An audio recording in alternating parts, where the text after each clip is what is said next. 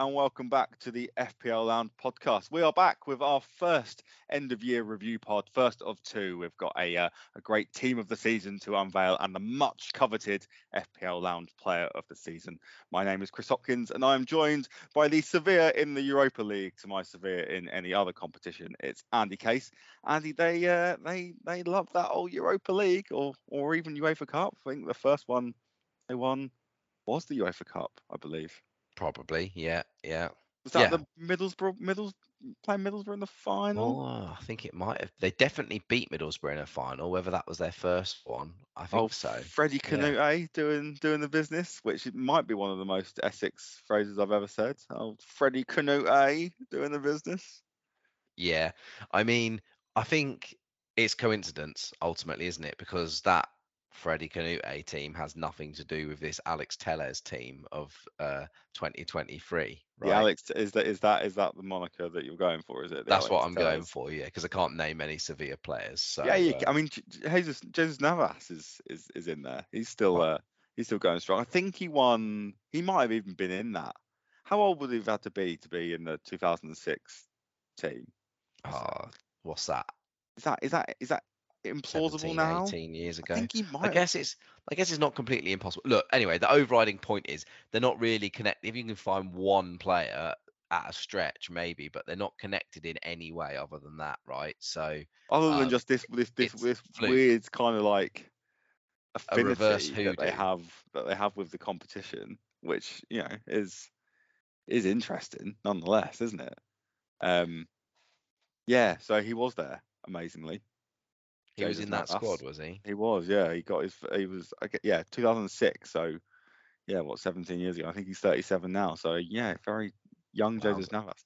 I guess. Yeah. I mean, I, I think I messaged you this last night, and it, I just, I, I found the ages of both teams quite confusing, and that maybe it just speaks to either the intensity of, of the Premier League, or I guess both can be true here, the, the lack thereof in La Liga and Serie A nowadays, whereby these top teams are full of not just 30 plus year olds, but like 35 plus year olds, and they start and they contribute significantly. And there are very few players that are like 25 and under. Um, yeah, it just seems like a bit of an old old man's league now, and I don't really know what know why. And it's not that these players don't have quality, but it must just it must be something to do with with the pace or the fact that teams aren't maybe as as as intense or doing sort of pressing quite in the same way that the English teams teams like to do now.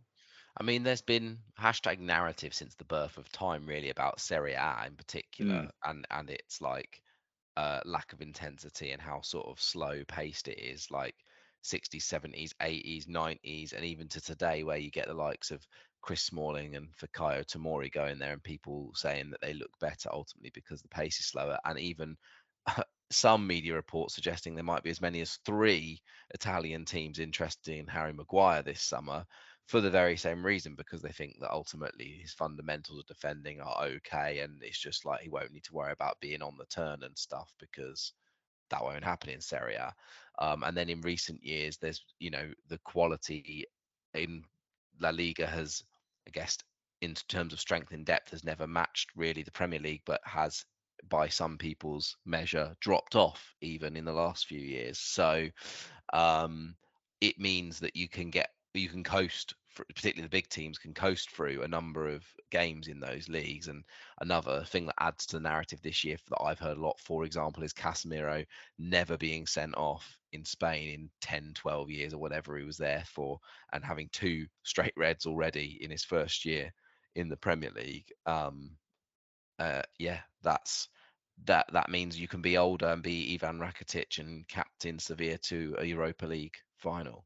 I mean, he still looks quality to me, but maybe that's just me being a bit biased. He was definitely one of my sort of more favourite Barcelona players when when he was there. Didn't like him as much when he was scoring penalties against England at the World Cup, of course, but but yeah, I did I, I did find it quite quite interesting. I'm sure the average age of um, both the teams that are playing in the FA Cup final this weekend are going to be considerably younger than than the uh, Europa League final. But anyway, that's that's European competition, Andy. That's ultimately uh, irrelevant for this podcast where yeah as i said at the top we Andy and I do two end of year review pods uh, towards the end of or at the end of the FPL Lounge season. The first one's a bit more of a traditional uh, look through our teams of the year. So we go position by position and the price bracket by price bracket to begin with, picking our three players in a multitude of pretty straightforward categories, and then we come together at the end uh, to look through our individual teams of a season, and then finally our joint FPL Lounge Player of the Season. And uh, yeah, I wonder who on earth, Andy, that might be this year. Who's going to take the crown off Heung-min Son from last year. Um, and then our second pod, which we will uh, be probably releasing at some point later next week, um, is a slightly more, uh, slightly more, slightly more fun one in my view. Uh, we've got some some FPL Lounge awards, much coveted FPL Lounge awards to hand out beyond the Player of the Season. Things like uh, Disappointment of the Season, Bargain of the Season, and my favourite award, the John Lundstram Newly Promoted Player of the Year award, which uh, not sure who's going to be up for that one this year. Although actually know I think I think I've got a good idea who might be winning that one. Might have made his way into Andy's team of the season as well. Um, but let's uh, let's start. Uh, at the top of the pitch, or maybe the bottom, depending on which way around your pitch is, uh, with best keeper of the season. Um, I guess the other disclaimer, Andy, at this stage is, you know, it would be very easy for us to run through um, you know, which players have scored the most points in each of these positions and in each of these price brackets. But that's not very fun. We've got to put our own FPL lounge slant on this, and and and, and keepers really a good place to start there because ultimately we don't like premium goalkeepers. We don't like goalkeepers really in FPL over five million, and therefore our teams of the season are going to be, you know, biased a little, I guess, a little bit by how we play the game and who's had a good season for us or who's frustrated us. And I think that's kind of true here, where obviously between us we've got six goalkeepers. Um, yeah, there is some overlap, but only one is over four and a half million, and uh, therefore I'll let you start. Yeah, I mean, it's I think a category. I will come to this later when we get to the team of the season, but a category I just cannot get excited about. In fact, there's a fair few of those this year. I think there's a lot of players that have underwhelmed. I think one of our awards is about biggest disappointments or whatever, and beyond that, just going to you every season. Um, My I think performance in uh, Who the Heck is Stat, basically, every yeah, year. Yeah, yeah, or just in life in general. Yeah, right. Well, Um, you didn't have to stick the boot in quite as much at the end there, but yeah, whatever. Well, you know, the truth's the truth. Um, yeah, the, the the the best keeper category or keepers generally, um, never mind some other categories will come on to. There's going to be a lot of contenders. Basically, I just I can't really get. I think in I think both the seasons we've done this previously, there's been someone who has stood out or has done. I think it was Pope in our first year, and it was Martinez last year. Um, and, and there was a, even a couple of other contenders, uh, and this year just no one really excites me. And I think this is the epitome of demonstrating why we don't put much stock in keepers because I think that yeah, what there's like you say, I think Alisson was the highest scoring keeper this year with 160 something points, but there was loads in the 130s, 120s, and you know. 20 or 30 points more over the course of the whole season is like nothing. It's not really worth spending your extra money on, frankly. So it kind of just suggests to me that it's there's yeah, our our strategy is almost the right one here, really. So so trying to think about the best. I mean, the, the the most the best value keeper this season, which which we've both kind of mentioned, is is Raya at Brentford. They picked up a couple of more clean sheets towards the end of the season, which I think's helped bump him up because I think halfway through the season we wouldn't have been looking anywhere near possibly a Brentford um, keeper. But I think his point when if if you're trying to not use that much money on a keeper to say he's been the best value one is something that works in his favor i think in the in in this instance right? Um there's there's there's often a 4 point a 4.5 or this year even some 4.0s who've um kind of uh maybe not got the most amount of points but are, way up there. And even that's not quite um sort of materialized this year. So Raya being a 4.5, I think he was starter, Yeah. um, is is kind of the the bet the best of that bunch. I mean, we're going to go on to talk about others. I think arguably uh, Danny Ward for the first half of the season was in a lot of people's teams and was a fantastic at- option at goalkeeper because he was 4.0 and started every game despite the fact that Leicester weren't keeping loads of clean sheets and, and obviously Jason Steele towards the second half of the season. But um, Raya's been consistent and obviously played throughout the whole season. I think, yeah, that that that fact that his price per million is the best of any goalkeeper probably puts him up there in this chat. Yeah, I think it's interesting that we've both got Raya first, but neither of us have had him. I don't think I don't think I had him at all throughout the year. I don't think from you know what you've told me you did either. And I guess that that uh, you know as, as you say, Andy, you know we, we go into this when we do our FPL Lounge long weekend, you know, when we, and we preview goalkeepers, we look for a keeper that is a set and forget. You don't use your transfer really on, on a goalkeeper unless your starting one is injured. Um, you know, you might change your, your keeper during your um, during your wild cards, and basically that's that's it really. And obviously we got more wild card, more wild cards this year than than ordinarily as well. So, um, so yeah, I, I think that, that that that says a lot. You know, we, would like to ideally go through a season with what owning three, four keepers max generally. Um, so so yeah, them picking three for the purpose of this exercise feels feels a little bit tricky. But yeah, both got Raya first, despite not really owning him. Um, Kepa kind of next for, for us both as well, and then and then as you said, Jason Steele um, last. I guess for Jason Steele, had he played the whole season, uh, he'd probably be top and comfortably in, in, in both of both of our teams. And, and yeah, you know, Danny Ward was obviously the same price as Jason Steele at the start of the season. was was, was very popular, um, you know, among the FPL lounge, but also in the game generally. But ultimately didn't have um, anywhere near as many clean sheets uh, as as Jason Steele managed to get in in his kind of second half of the season. So so yeah, and just a final point really on David Raya. I think when we when there has been a very popular four and a half million pound goalkeeper that's been above and done a you know, complete really exceeded expectations. Martinez being the example, I think a couple of years ago, their price rises so significantly that they almost no longer become a four and a half million pound goalkeeper. I think David Raya finished the season on 4.6 million, and that kind of says a lot, really. There were so many other options, and yes, again, there will be less price fluctuation for, among goalkeepers because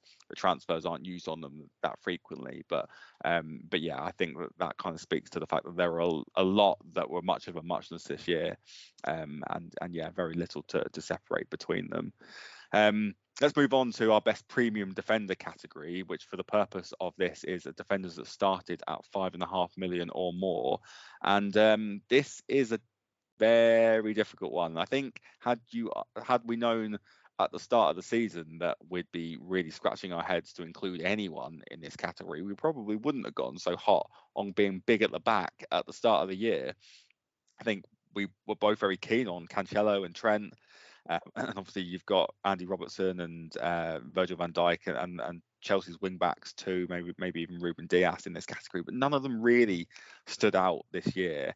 I mean, I've put Trent on there as kind of a token nod. I think he obviously ended the season very strongly. I think there was nine returns in his sort of final 10 games, but the majority of them were assists. And ultimately, when we couldn't rely on Liverpool keeping clean sheets, a seven and a half million pound defender was not the way that many players would want to go. But yeah, from the premium defender point of view, a really, really disappointing season.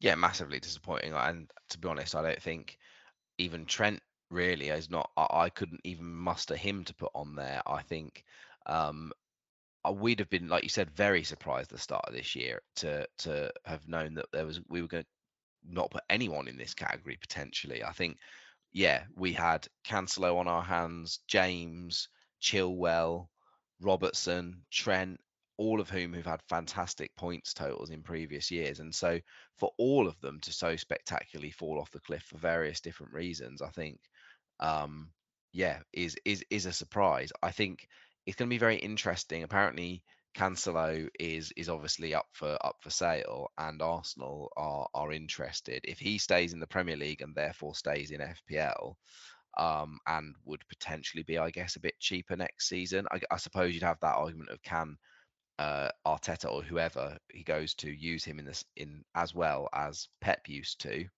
Um, maybe, maybe not, but uh, we you could have a, a pretty good point scorer back on your hands there. With Reece James, it just looks like he's a sick note for the whole of his career now at this point, as as is Ben Chilwell, and so Tri- Trips isn't getting any younger. Maybe you'll, you, he'll move into the premium category next year. But you, you kind of just look at this and start to kind of go, actually, in seasons going forward, where is this premium def- defender category kind of go, going to go? Yeah, I mean, premium defender again. It kind of feels a bit of a. I, I guess it's difficult because you know the, the prices are so bunched anyway. But but for the purposes of this, we say premium defenders are five and a half million plus, and you know let's move on then to our middle ground defenders that that are purely their starting price is five million and only five million. We've both got Kieran Trippier top. We've both got Luke Shaw second there. I mean, both are likely to start the next season. You would think at five and a half million or above, therefore be premium assets. But Trent at seven and a half, I think, at the start of this year, and and and Robbo, I guess, at seven, and even even sort of Chilwell and, and James possibly at six, six and a half. They feel in a different category even to I guess Luke Shaw is going to start at five and a half, and he would be. I mean, would you still consider him value? I, I know that you're a United defence skeptic, um, but you know they've kept. He's got enough points this year to probably warrant being around the five and a half million pound price mark next year. He still feels like he could be value for me at that price point compared to some of some of the others. What Luke Shaw? Yeah, I mean, 124 points this season. He's had some injury problems this year, though, hasn't he? Well, yeah, true. Not major ones, but he's been out for a bit at points. Yeah, five and a half. It would feel too much to me. I, I yeah. mean, I think I th- he still can't be confident of Man United clean sheets yet. Um, uh, five and a half is too much. I, I, mean, fixtures will play a part of it, right? If United have a great run at the start of the season, more people will be thinking about Shaw, um, or or a United defender, frankly. But um, yeah, I don't know. I mean, I think he, he makes it on there because he's been pretty consistent in this season. United, despite not being fantastic, have kept more clean sheets than anyone else somehow. I mean, I've, I've no idea how that's ended up happening. Um, he's had the odd assist, and other than a few injuries here and there, not like ones that have kept him out for months, he's been fairly consistent, hasn't he? So, so would I pay 5.5 million for him next season? Can't say I would. Is he worthy of being on this list? Yes. Yeah, fair enough. Um, I've got Gabriel in my in my third slot. Andy Andy doesn't have anyone there. I think just with Gabriel, I think there were probably there was a cheaper way into Arsenal defence, and that you know, we'll come on to that. But I think if you are looking for a set and forget defender on on on, on day one of your fantasy season, then there would have definitely been worse places to go, and therefore I think he does warrant some inclusion, but at the same time, let's move on to our best budget defender category, and that's uh, defenders that started the season at four to four and a half million. And both of us have Ben White. I've got him first of, of my three. You've got him second, Andy. And I guess that made us not very bullish on Gabriel throughout the year because Ben White was getting the same amount of clean sheet points, and in the end, actually some attacking potential too, and was half a million cheaper pretty much the whole season. Yeah, exactly. I mean, can understand why you'd put Gabriel in there for that reason. But yeah, Ben Ben White was the go-to um, Arsenal uh, defender, wasn't he? I think even at points, if you wanted another one, or if White wasn't available, even then Zinchenko was the same price um, and was obviously getting forward a lot and and, and was starting at that time. So uh, sort of in the earlier half of the season. So yeah, even then Gabriel wasn't going to look in. But I think I think um, we, we we rather than like going through the season chronologically, we try to do these end of year, like end of season shows um, w- with a theme to them here, like, you know, player of the season, team of the season, to, to kind of give it a bit more structure. And I think whilst White hasn't been fantastic throughout the whole year, I think at 4.5 in a team that came second in the league, kept a reasonable number of clean sheets. Like you say, he got forward a bit.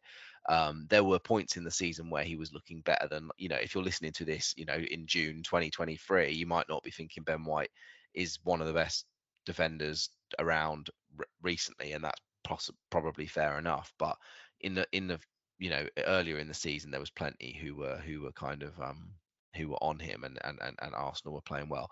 I do want to go back a step just briefly and have my own little word on Trips and just say he's been incredible this season. What a great value at five mil. And but I'm flagging it up now and we're going to do our long weekend, of course, as we always do. But I think Trips is a big uh, Newcastle and Brighton in particular, I'm looking at as big traps ahead of next season generally. And Trips is one of the bigger ones because he'll go up to at least six mil. Newcastle will be in the Champions League. Uh, maybe they'll get a bit more depth. They might have to rotate. He's not getting any younger. I mean, so far he look he he's looked you know athletically st- uh, strong, injury wise, not a, a, problem. He's he plays most of the minutes, but I just think yeah that it you're going to have to weigh up whether he's worth six mil at the start of next season based on its own merits. Don't get sucked into it by what's happened this season. Yeah, I think that's completely true, and and yeah, Andy in particular is is, is very hot on um, you know teams falling away if, if they've got to balance Europe and they're not used to it. And I think that that, that does make Newcastle, Brighton, and I guess Aston Villa um, prime candidates for, for, for that. And yeah, I think that's a, a, a, great point to make on Trippier. I mean, we weren't convinced by him at the start of the season at five million, but he quickly shut us up. But I think at six, it's a, it's a completely different ball game, particularly when they've got Champions League to balance as well. I mean, uh, I mean, look at you know, to take there's loads of examples if I bothered to think about it, but one off the top of head is just Jarrod Bowen. I remember this show last year, neither of us could say enough highly about him, and he's barely featured at all in in FPL this season or in the Premier League, frankly. Um, yeah, he's uh he, he was I think started 8.5 was it he started this season now, and I, I, has he, I don't think he's actually I don't. I can't even think if, if his name's been mentioned once on the radar at any point this season. And so part of that is Europe, but it's not just Europe. It's that it's that West Ham had way overperformed last year and they've way underperformed this year, and that goes for him too. And and that that can happen basically, right? Like don't you know, um, you you can't just expect that someone's going to carry that that form over season yeah. to season. Yeah, agreed, agreed. I kind of I would kind of back trips to more, I guess, individually perform more than maybe I would Bowen season on season, but but yeah, that's a debate we can definitely have have another day. Um, so yeah, Ben White in our, in our budget category, and we've both also got Pervis Estupiñán again. That we've just got them flipped flipped, flipped around. Andy's got him top. I've got him second. I think that definitely times Andy where he's been probably the best value defender in the game, quite considerate, quite comfortably. You know, obviously, he's got great attacking threat, and Brighton have been um, or have had have had at some points this season, you know, been been been looking pretty safe at the back, and and yeah, I think his he was getting assists, but even started to get goals towards the end of the season as well. And then we both round our lists off with. Uh, with Newcastle centre backs, uh, you've gone Sven Botman, I've gone Fabian Schär. I guess um, related to, to, to the Gabriel pick, I guess in general we don't play the game by putting too much stock in centre backs ultimately. And and and yes, they might get attacking returns, but they're from corners, they're low XG opportunities and things like that. Schär has had a ridiculous XG pretty much all season. I don't think he scored, and I think that's possibly the justification why we don't put much stock in centre backs and, and, and their attacking threat, and we'd much rather go for fullbacks that, that get forward more and can create and can, can get assists rather than uh, defenders that are, good, that are good in the opposition box um, from a corner or a set piece or something like that. Yeah, exactly. I mean, something I hadn't, I guess, neither of us, I don't think, particularly consider when we're picking between players so much is is is, is bonus points. And I know this very comparison is one that I've experienced recently because I, I, brought in a, a, second Newcastle defender for the run in, and I went Schär because it was exactly like you say, the goal threat. But then, as it's turned out, Botman's ended up getting more bonus points, and I think just because of like the essentially the passes he completes from the from the back, uh, from what I can tell, that's that's moved him up there like Luke Shaw when he used to play at centre back. And, and, and, it just feels a bit like, yeah, in a world where Andy Case rules FPL, I think bonus points are no longer a thing. Uh, they're just getting deleted because don't there doesn't seem to be a meaningful footballing reason why Botman's getting bonus points over Schär feels like a, uh, a separate pod really. Andy Case rules FPL. What changes would he make? I think that would be a very interesting one for, for the off no, season. No one needs to hear that though, do they? They they get enough rants from me throughout the season. Can you imagine uh, if Andy ruled the laws of the game? If if Andy ruled refereeing, like Andy thinks he rules it all already, doesn't he? So I definitely don't it wouldn't be in this sorry state if I did. I tell you that. here we go. Here we go. Well, great stuff. I mean, um, what we'll do now is we'll take a quick break, and then when we come back, uh, Andy can tell you all about that. No, uh, when we come back, we will start. We'll, we'll carry on with our. Uh, with, with our first end of season review, and we'll carry on by doing midfielders and forwards. Here at the FPL Lounge, we are keen to hear from you. You can join in the conversation on Twitter or Instagram at FPL underscore lounge. We will preview every game week throughout the season, exploring options for your chips and transfers. Subscribe to the show wherever you get your pods so that you have all the information you need before the game week deadline. Thanks for joining us in the FPL Lounge.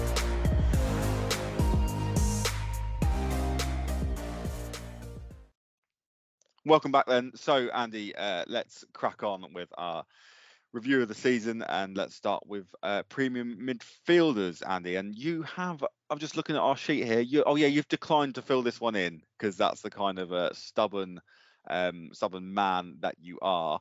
Um, but in that case, Andy, I mean, it's going to be pretty self-explanatory. But let's explain the reasons why you have neglected to play ball on this podcast. Yeah, well, I mean, I haven't. Know, there's no neglect. Uh, there's no stubbornness. I just don't think anyone what what premium midfielder has uh, deserved any kind of plaudits here. I, I don't think any of them have. Uh, like you could, like you said at the start, you could go down and say which ones have got the most points. Okay, great, but they cost a lot of money, um, and I don't think any of them have really performed to the point where they deserve to be kind of named in any kind of um, award or or chat here. I suppose we can review the season without giving any of them props in saying that none of them really performed. okay, their... right, but eh, okay, so let, so in order to give this show some structure, we decided on this a couple of seasons ago, and you have said that actually, you know what, none of these players deserve my uh, me to arbitrarily place them in in this category, um, and I'm going to refuse to do it um, despite needing, you know, despite re- respecting the fact that the show does need some structure, and you think that that isn't no, stubbornness. No, no, no, no, no. I didn't refuse to do it. I chose, I actively chose not to put any people in there. That's a different thing. Mm, I didn't think there should be people there, but refused to do it on principle. I don't think there should be any people there. So th- that that's a different thing altogether. Mm, yeah, I'm not not convinced not convinced about your argument here, but any eh, but anyway, I guess. Well, I can't account for your stupidity but, and lack of uh, understanding. So, I mean, again, bit bit bit more stubbornness. Uh, yeah, yeah, again, but I mean, ultimately, the point stands in terms of you know reviewing the season. Premium midfielders have been quite disappointing this is despite the fact that on game week 38 we were both absolutely scrambling to find some way to get Mohamed Salah in, and you know, obviously, you know, game week 38 does not make an entire season. Um, let's talk about him very quickly because you know we, I think, pretty sure we both started the season with him. Um, got very frustrated in what game week two or three when they uh, Liverpool beat Bournemouth 9 0 and there were 18 opportunities for attacking returns, and he got absolutely zero. Um, got an XG of one point something or other against Southampton in game week 38 and man- managed just one assist in a 4-4 draw. Um, feels like a bit of an FPL troll for us this year, and and and but still has got a pretty good points total. Yes, not maybe um, reflecting his his value, but I think he was the highest scoring midfielder in the game. Um, I guess there were just other places to put your funds this year. I mean, but had you know, had we foreseen um, how he perhaps ended the season, I'm, I'm, guessing kind of sort of game week 30 onwards, maybe would have done a bit more to to try and get him in to, to our own teams. Well, in fairness, I think he was on the radar at the start of and slightly before his streak to, began at the end of the season because we'd noticed Liverpool playing better and his underlying numbers like improving. Uh, you and I personally couldn't really get to him without getting rid of Kane, which we didn't want to do. Felt like a lot um, of penalties as well. I guess his his underlyings at that point. A couple of them were, yeah. But yeah, then they um, continue to get them. So you know, so I mean, if it's reliable, isn't he? So if his final 10 game weeks had been, you know, like that throughout the whole of the season, he'd absolutely deserve to be up there. And the thing is, his points return isn't actually that bad at the end of it 234, albeit, you know, he it's it's not it's that's relatively low for him, and particularly when he was like the highest price he's ever been. I think it was it. Did he start at 13 this season? He did, yeah. Um, yeah. So that's a lot of money to be invested, particularly when you've got two other fantastic premium assets like Kane and Haaland around. It's a lot of money to be investing. Um, yeah, when when uh, the, the the performances aren't there. So um, yeah, I mean, look, we both of us were would if we'd had the money and the space in our teams would have happily brought him in towards the end of the season, and and uh, we hence why, like I say, why he was on the radar. Um, but I don't think over the course of the season he did enough to justify the money you'd have had to have invested in him, and, and hence why I, I you know haven't put him on there. Uh, not that many premium midfielders actually in, in the game really this this year, and obviously Son um, has has had a particularly disappointing season. I guess Kevin De Bruyne is is what it is at, at this point in FPL. It feels unlikely that he's ever going to be um, particularly cheap, but it's always going to be minutes and rotation that's that's, that's going to um, you know hamper his his FPL potential. Um, Bruno could be an interesting one going into next year, Andy. I think he was. I think you told me he was 10 million at the start of the season. Ultimately, ended up dropping down to about nine and a half towards the end. I mean, nine and a half feels pretty good value for someone with his potential output but um, as you will have said, uh, you know, during during the season, it's it's the players around Bruno that can sometimes limit his upside because ultimately he's not getting the assist that perhaps he should be getting because United's finishing isn't all that good. For my health, for your ears, for the ears of all of our listeners, um, probably f- throughout the whole existence of this podcast, I I hope and pray that Bruno Fernandes will not be supplying assists to Anthony Martial again next season. And if that's the case, and he's providing them for someone, you know, ideally hope slightly better, um, then who knows what what might happen? The sky's potentially the limit. Um, he his underlying numbers have been fantastic this season. I think no one in I read various stats, which this may be wrong or misleading, but I think what I read was no one in Europe's top five leagues have created more chances than Bruno Fernandes this season. I think he'd created something like 16 XA this season. That might have been across all competitions and only had eight assists for that to show for that. Um, yeah, I think it's plainly obvious to anyone who watches football, let alone looks at the data that Man United need need a number nine. And and yeah, like you say, next season maybe. I mean, if, if this was based on on underlying numbers, I think Fernandes would would would deserve almost a place on on here. But in terms of our output, probably not this season. Uh, let's move uh, down price category to our middle ground midfielder. These started the season between seven and nine million. I think for a couple of years in, in a row now, there's been a, a, lot of eight million pound priced FPL midfielders. Um, relatively underwhelming in this category again, Andy. And I guess Bukayo Saka is the one that stands out. I think he would probably be top um, for us. Uh, definitely helped by penalties, and has definitely been streaky at points this year. Also, I guess where he falls down a little bit is that there were very high point scorers in Arsenal's midfield that were considerably cheaper than him throughout the season. And, and yes, although he was on penalties and, and that helped in terms of sheer output and sheer points at the end of it, I think he was if below, if not in the same ballpark as Gabriel Martinelli or Martin Odegaard and was always significantly more expensive.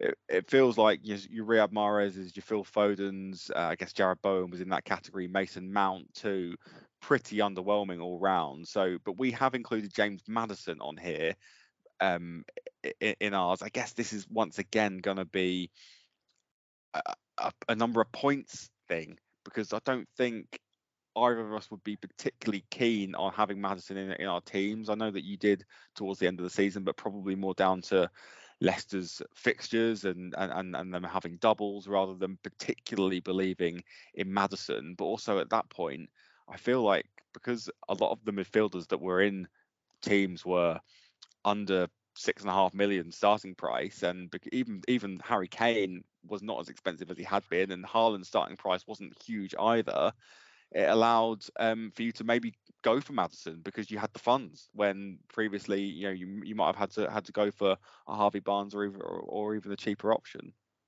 Yeah, I mean, I think for Maddison this year there was a bit more underlying numbers there. Weirdly, even though Leicester as a team weren't getting the results, and he had a few, a couple of streaks which were preceded by good underlying numbers, which helped for getting him in your team at the at the right time. And So that definitely like benefited me. Um, a, a, couple of points, which which is useful. I mean, his overall output not not huge. Ultimately, as it stands, a a championship player now as well. So whether we'll see him in FPL next season or not, at this point, we don't know. Albeit it might seem quite quite likely, linked with a number of clubs. Um, uh, but but yeah, I mean, Saka.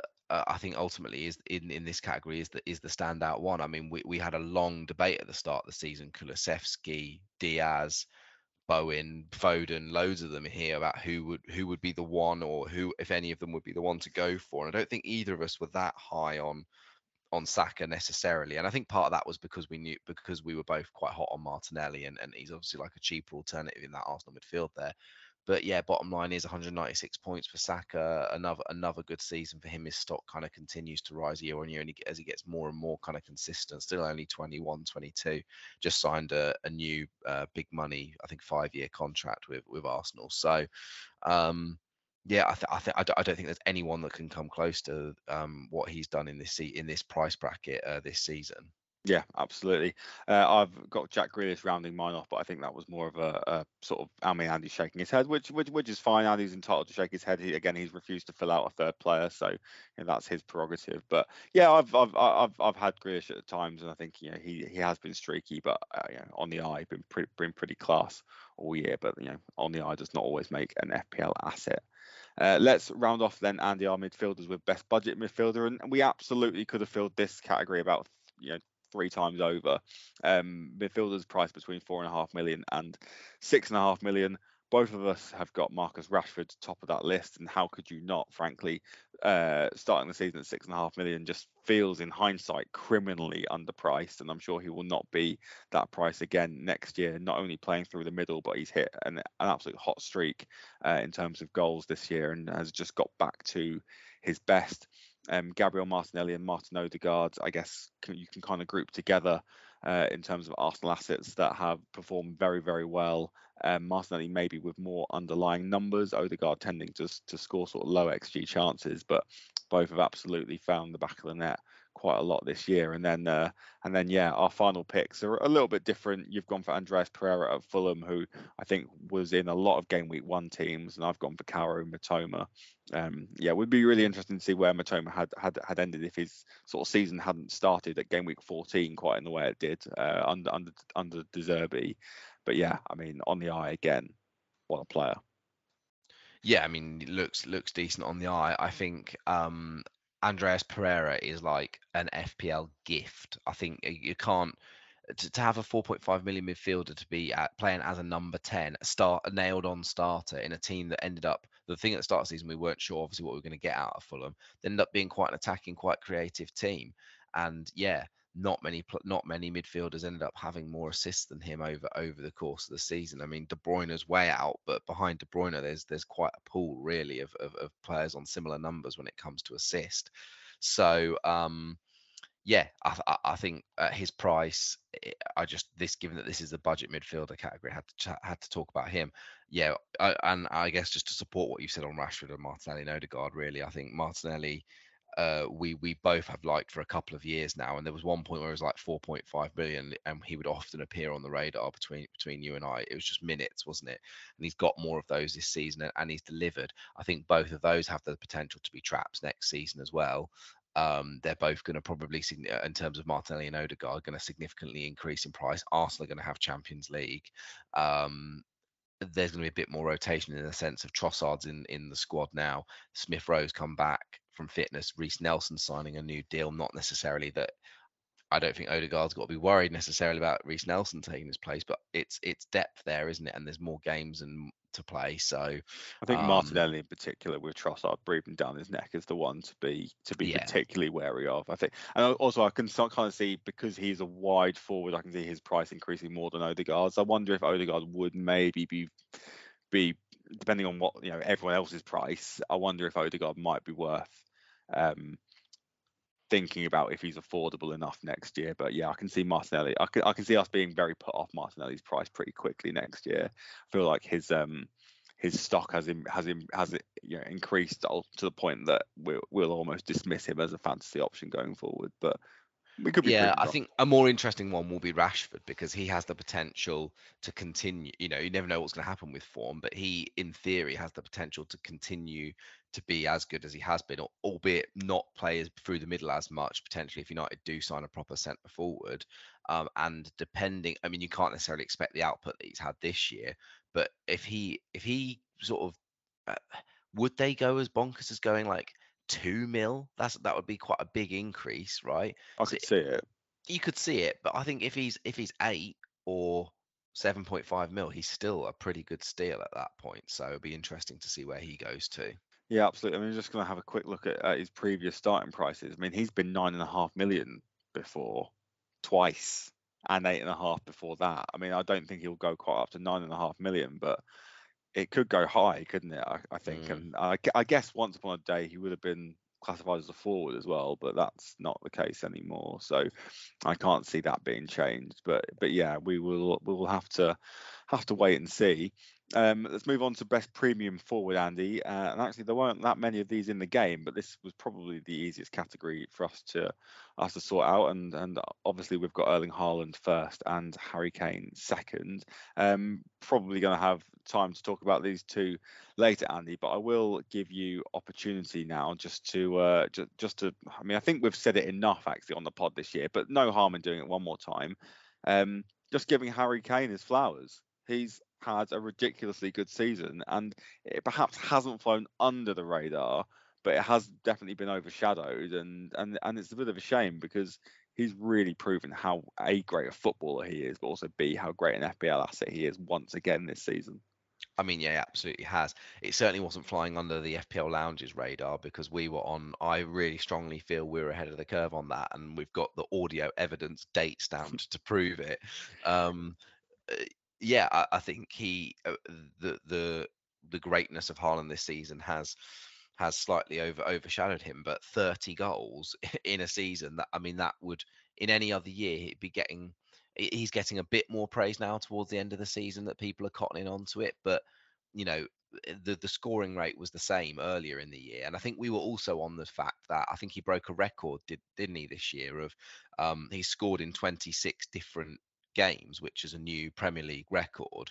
Um, which um, again we were we were on when we were hit type, you know, tipping him up earlier in the season, saying that he he's not getting loads of hauls, but he's also rarely blanking. He, he he's just so consistent, getting like a goal per game type thing. So, um, I mean, 30 goals in a, in a Premier League season. That there are very few people who've ever done that. Frankly, you go back through history, that it it hasn't actually happened that often. So.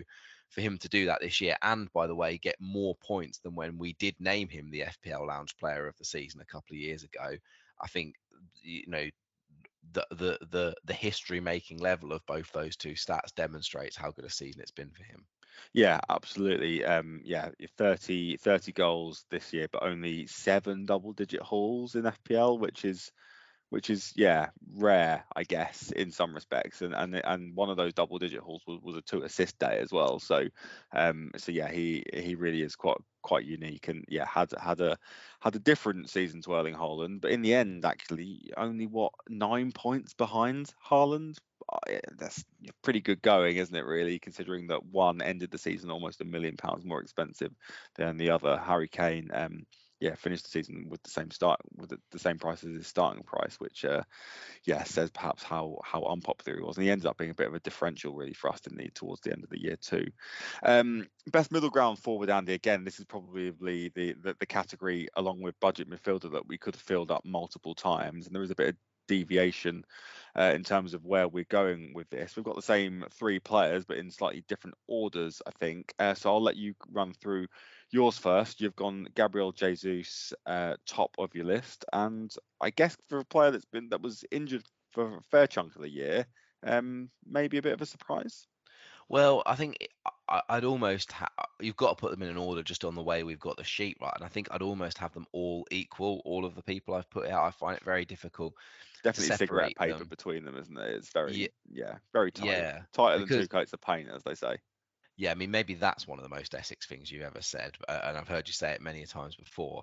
And just as another tangent, one of the most Essex things I've ever seen you wear is white jeans. That that is something that will live long in the in the memory, um, bulging out of them. Uh, You should be grateful I didn't wear them to Eurovision, to be fair, because it would have gone down very well with the locals, I, I imagine.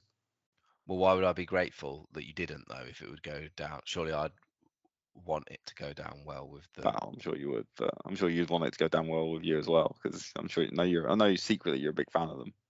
Big fan of white jeans, my tighty whiteys. I'm a fan of the uh, boldness and braveness, the, the lack of what other people think that you show to wear them, and I'm I'm here for that. And I wish I, I well not wish I, I should take some inspiration from from that. Do I like them per se? No, but middle ground forwards, there are a few of them that I like Yeah, and one of them was Gabriel Jesus. Uh, he he's more so on there for his first half of the season again. Um, I have definitely though I got I got burnt by him in in uh, a, a, recent game week, and um, I, I, that I will be learning from that mistake because he was ultimately overperforming in that first half of the season, and he but he was just so highly owned that you almost had to have him, right? But he he he still uh, ended up ultimately underperforming his xG again for the season, and he consistently does that. Um, there's no guarantee that Arsenal will continue creating the number of chances they did this year, and even if they do, he doesn't score in the way in, uh, at the rate that he should. Is is the bottom line. So um, a fantastic first half of the season. Probably, I wouldn't be surprised if it, if it was one of his best streaks ever. Um, earning lots of people lots of points, and that's why he makes it kind of into into this category here. But but but maybe not. I suppose you could about everyone we're about to mention. You could make the argument um, not a, a, a start to end full season of of, of greatness. Yeah, see, I think uh, that's where I would argue for for Ivan Toney if we were to rank them, because I think that I think the difference between so I mean, of these we've got Jesus, we've got Wilson, we've got Watkins, and we've got Toney, who I guess you can all place nicely in here. I would say that three of those are streaky, and one of them relies on penalties, but is a bit more consistent throughout the year. And I think that's Toney, and therefore I just for, for almost the sheer virtue of the fact that he spreads his points out.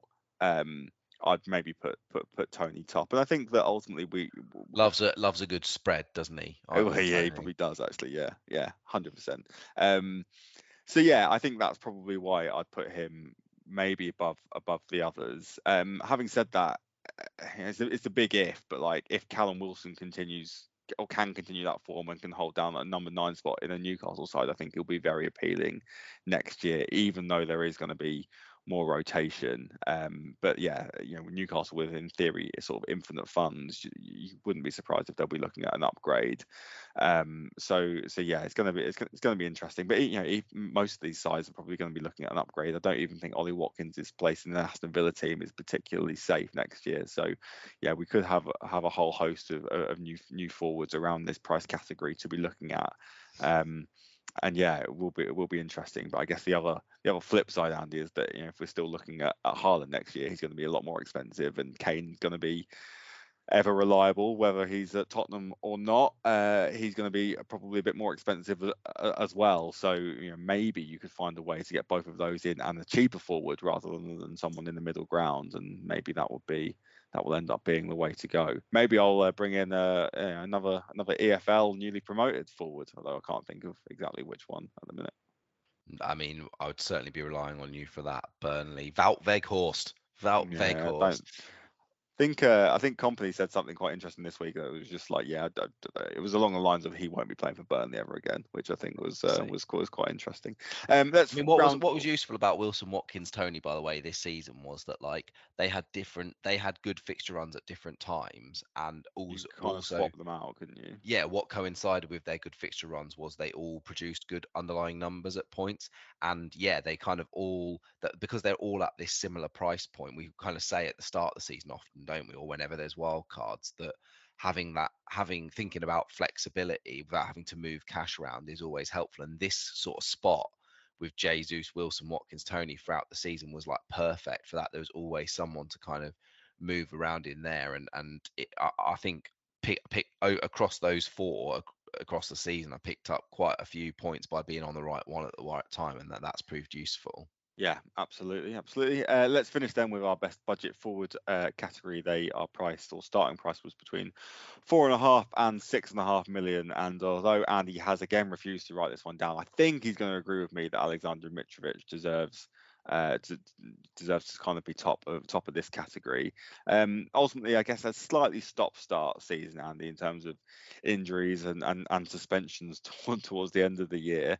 Um, but he was far and away the best budget forward at the start of the season, and we shouldn't forget that. And he, he even showed glimpses towards the end of the year um, after he come back from suspension to to sort of justify his his his his price ultimately and the fact that he is he is a, a very good Premier League forward. If only he could uh, he could not get sent off, and if only he could take a penalty, um, he'd almost be the complete package, really, wouldn't he? Yeah, I suppose I think uh, another record this season. No, no players ever missed four penalties in a Premier League season until Mitrovic this year. Um, Just don't but give them to him. I mean, I know, I, I- I know it must be very intimidating to wrestle the ball off him, and I wouldn't want to do it. You know, back when we used to play, I wouldn't we want to want to wrestle the ball off you, and you were significantly less threatening than Alexander Mitrovic. But I mean, you also didn't miss, so yeah, there's that to it as well, right? uh, I mean, Um, yeah, uh, yeah. Look, ultimately, you it, it's got to the point now where going into next season, you will have to you will have to take it into account. And I mean, do I look pu- push a referee get suspended for eight games, fully deserved? Arguably, should have had more. You're never going to be in in Andy Kay's good books if you push a referee. So. Um, again, his temper is something that you do have to. I remember we we uh, at least one, if not more than one, conversation where we were worried about Mitrovic uh, suspensions for bookings, even weren't we at, at points during the season? So, um, yeah, you, that you have to take that into account when it comes to uh, your FPL assets.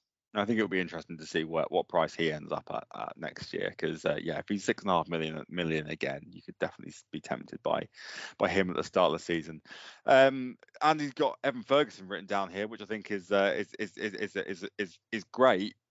An interesting move, I think, for for this team of the year, but maybe a bit more of a projection, Andy, because I think he could be really really interesting going forward. Um, again, will he be at four and a half million next year? Unlikely, but you could definitely see him at sort of five and a half. And yeah, I mean, we might expect a bit of fall, off from Brighton, but this this kid is is class. Um, and yeah, could be could be a really interesting pick. And yeah, I've included Eddie Nketiah in mine just just for that streak, really, just for the streak when Gabriel Jesus was out. Was out. I think uh, we were both both on the Nketiah train, and uh, I'm very glad that I was. And yeah, a little a little nice place in my uh, in my 20, 22 23 season heart for for for Super Eddie Nketiah.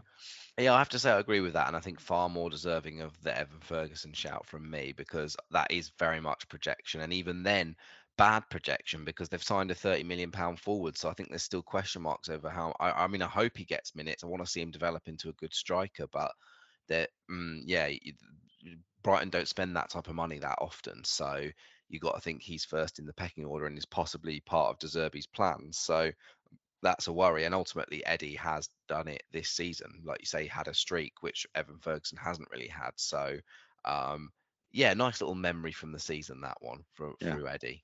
I like it. I like it. All right, let's take a second break, Andy, and then when we return, we will be doing our individual teams of the season. Here at the FPL Lounge, we are keen to hear from you.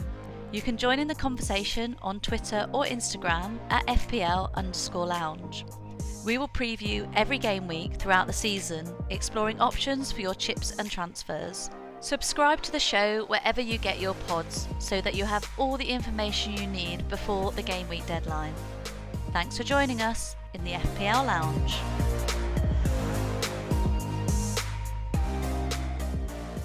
Welcome back then. So our uh, our individual teams of the season, uh, Andy. The rules for this is that we have a maximum budget of 83 million uh, based on individual players' starting price. Uh, I will let you. Go, no, I'll I'll go first, and there's a reason for that.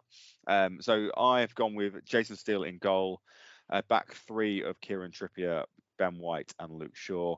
Four in midfield of Gabriel Martinelli, Marcus Rashford, Bukayo Saka, and Karim Mitoma, and then the front three of Harry Kane, Erling Haaland, and Ivan Toney. And then your uh, your team, Andy, is currently goalkeeperless, mate. And uh, again, not saying that you're stubborn about it, but you've refused to write one down. Well, again, it wasn't refusing to write one. I mean, as, as- Choosing, choosing not to, choosing not to have a goalkeeper. Yeah, well, uh, in this instance, less so choosing not to have one and more so struggling to decide really which one because it a bit felt like a bit of a much of a muchness. I couldn't quite.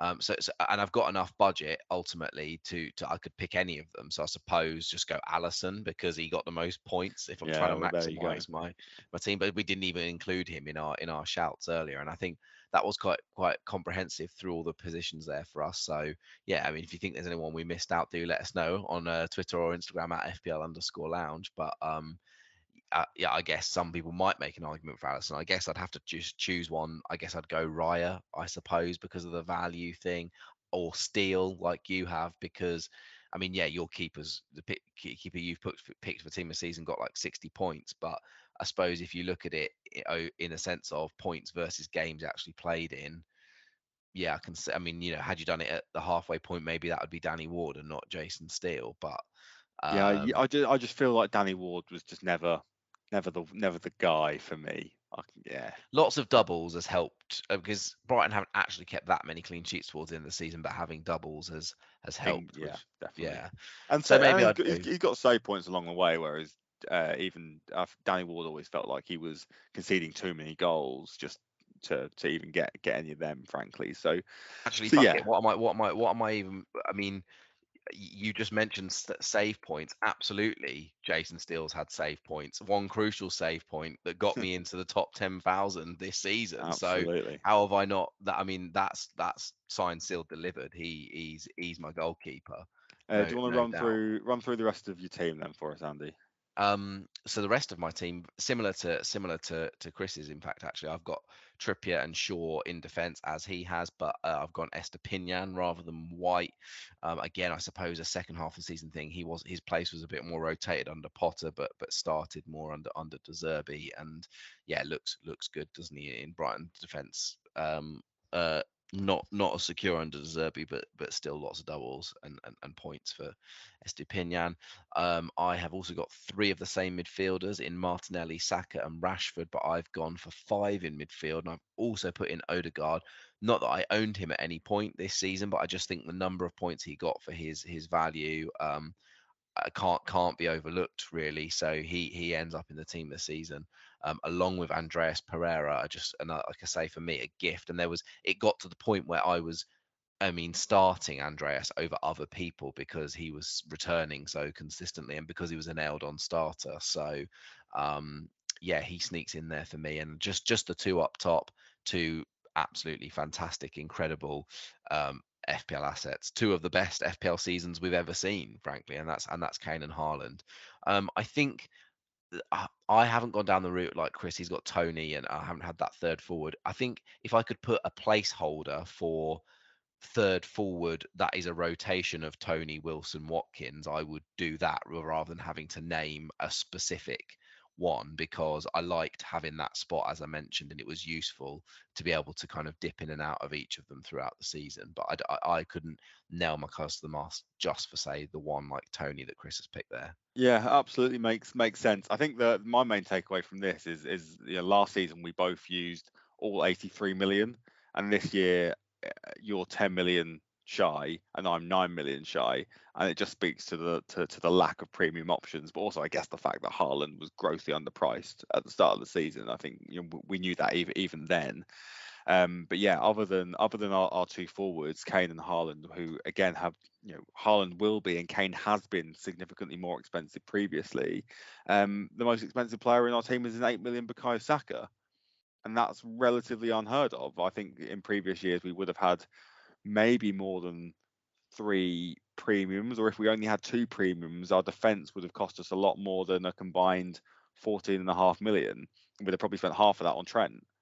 Um, so yeah, I think that that that kind of speaks to speaks to the underperforming um, premiums in midfield and and in defence this year, and the fact that there have been so many so many more budget options, um, which has allowed maybe for a bit more variance, but also when there have been premium options, I guess Trippier became one.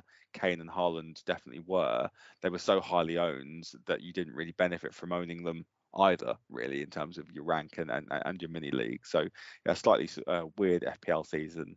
Uh, in that sense, but uh, but yeah, a, a productive one nonetheless. I, I, us, oh, I, I, vaguely remember us having similar, if not identical, was it teams at the start of the season, um, back in game week one, and yeah, because I've just gone back to have a look at mine, and I've got Cancelo, Trent, and James uh, in my in my squad. So I mean, they were all. I think James was 6.5, was he? But Trent was 7.5 and Cancelo was seven. So that's 21 mil on three defenders, right, right there. Um, uh, uh you know, if any one that we said earlier, didn't we, that the fact that they all fell off a cliff was surprising. If any one of them had just stayed consistent, that would have been a lot more of our budget spent this season, wouldn't it? And one last thing I suppose it's worth saying is for the, for those who haven't heard our end of year um, review shows before, we say 83 as our budget because uh, you obviously start with 100. We're using the starting prices here, and that 17 mil gives you enough that you could still be able to have a bench uh, to to make up your squad like a like a, a normal player would have to. You can't have blank spaces.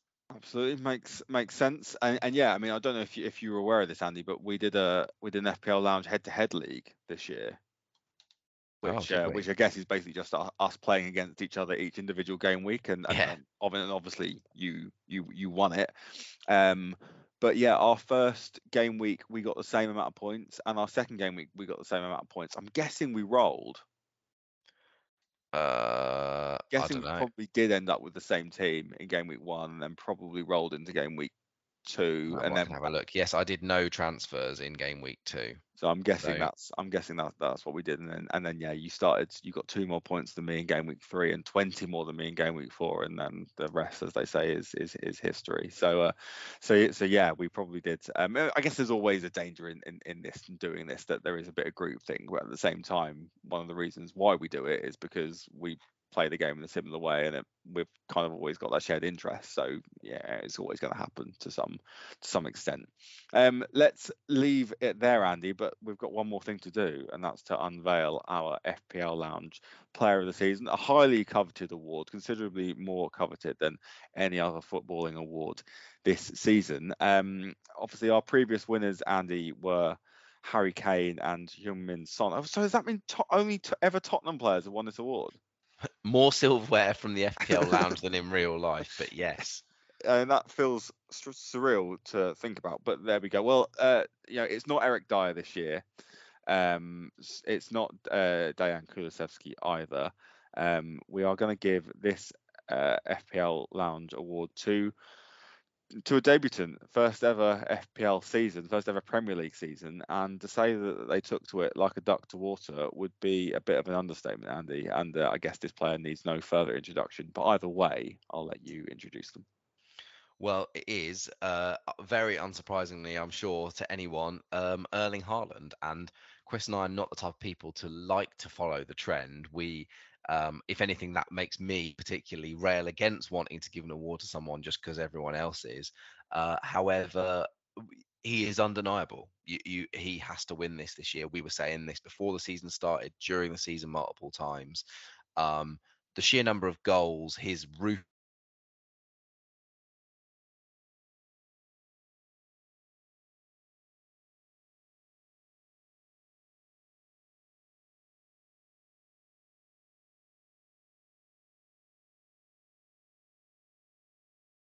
season, scored a ton of goals, been an incredible player and FPL asset. The um, some, like you said, some are saying now look at the points between Kane and Haaland. There's not much difference, but Haaland didn't start every game. Harry Kane did, um, and yes, that comes into things as an FPL asset, but um, you know he can't ultimately affect that, right? And if Pep started him every week, he'd have even more goals. So um, fully, fully deserving Erling Haaland.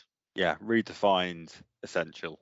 I think this season is, is is the way I'd put it. Um, yeah, I think at times had an 83, 84 percent ownership, and, and and and that that did change the way many managers had to sort of play the game. Um, and I'm not sure for the better, to be honest, but still, uh, that just defines how good he was, and yeah, fully fully deserving of uh, of of his of his probably the most coveted award he will get this year, uh, the FPL Lounge Player of the Season award. We'll uh, we'll get it in a jiffy bag and get whack it in the post to him. Let's leave it there then, Andy. Let's uh, let's leave this end of year review show where it is, but we've still got one more to go. Uh, but in the meantime, how can our managers get in touch to tell us how wonderful their seasons were? They can find us on Twitter or Instagram at FPL underscore lounge. And yes, do listen out. We have one more uh, season review show to go for the end of this season. But um, uh, so so listen out for that. But also, yeah, just tell us how your seasons have gone and and, and whether you found the uh, what we do here useful. That would be or not. Uh, and anywhere we could improve, that would be that would be great to hear. Absolutely, and yeah, do also remember to rate, review, and subscribe wherever you get your podcast from. It will be very, very helpful and nice end of season present for Andy and myself.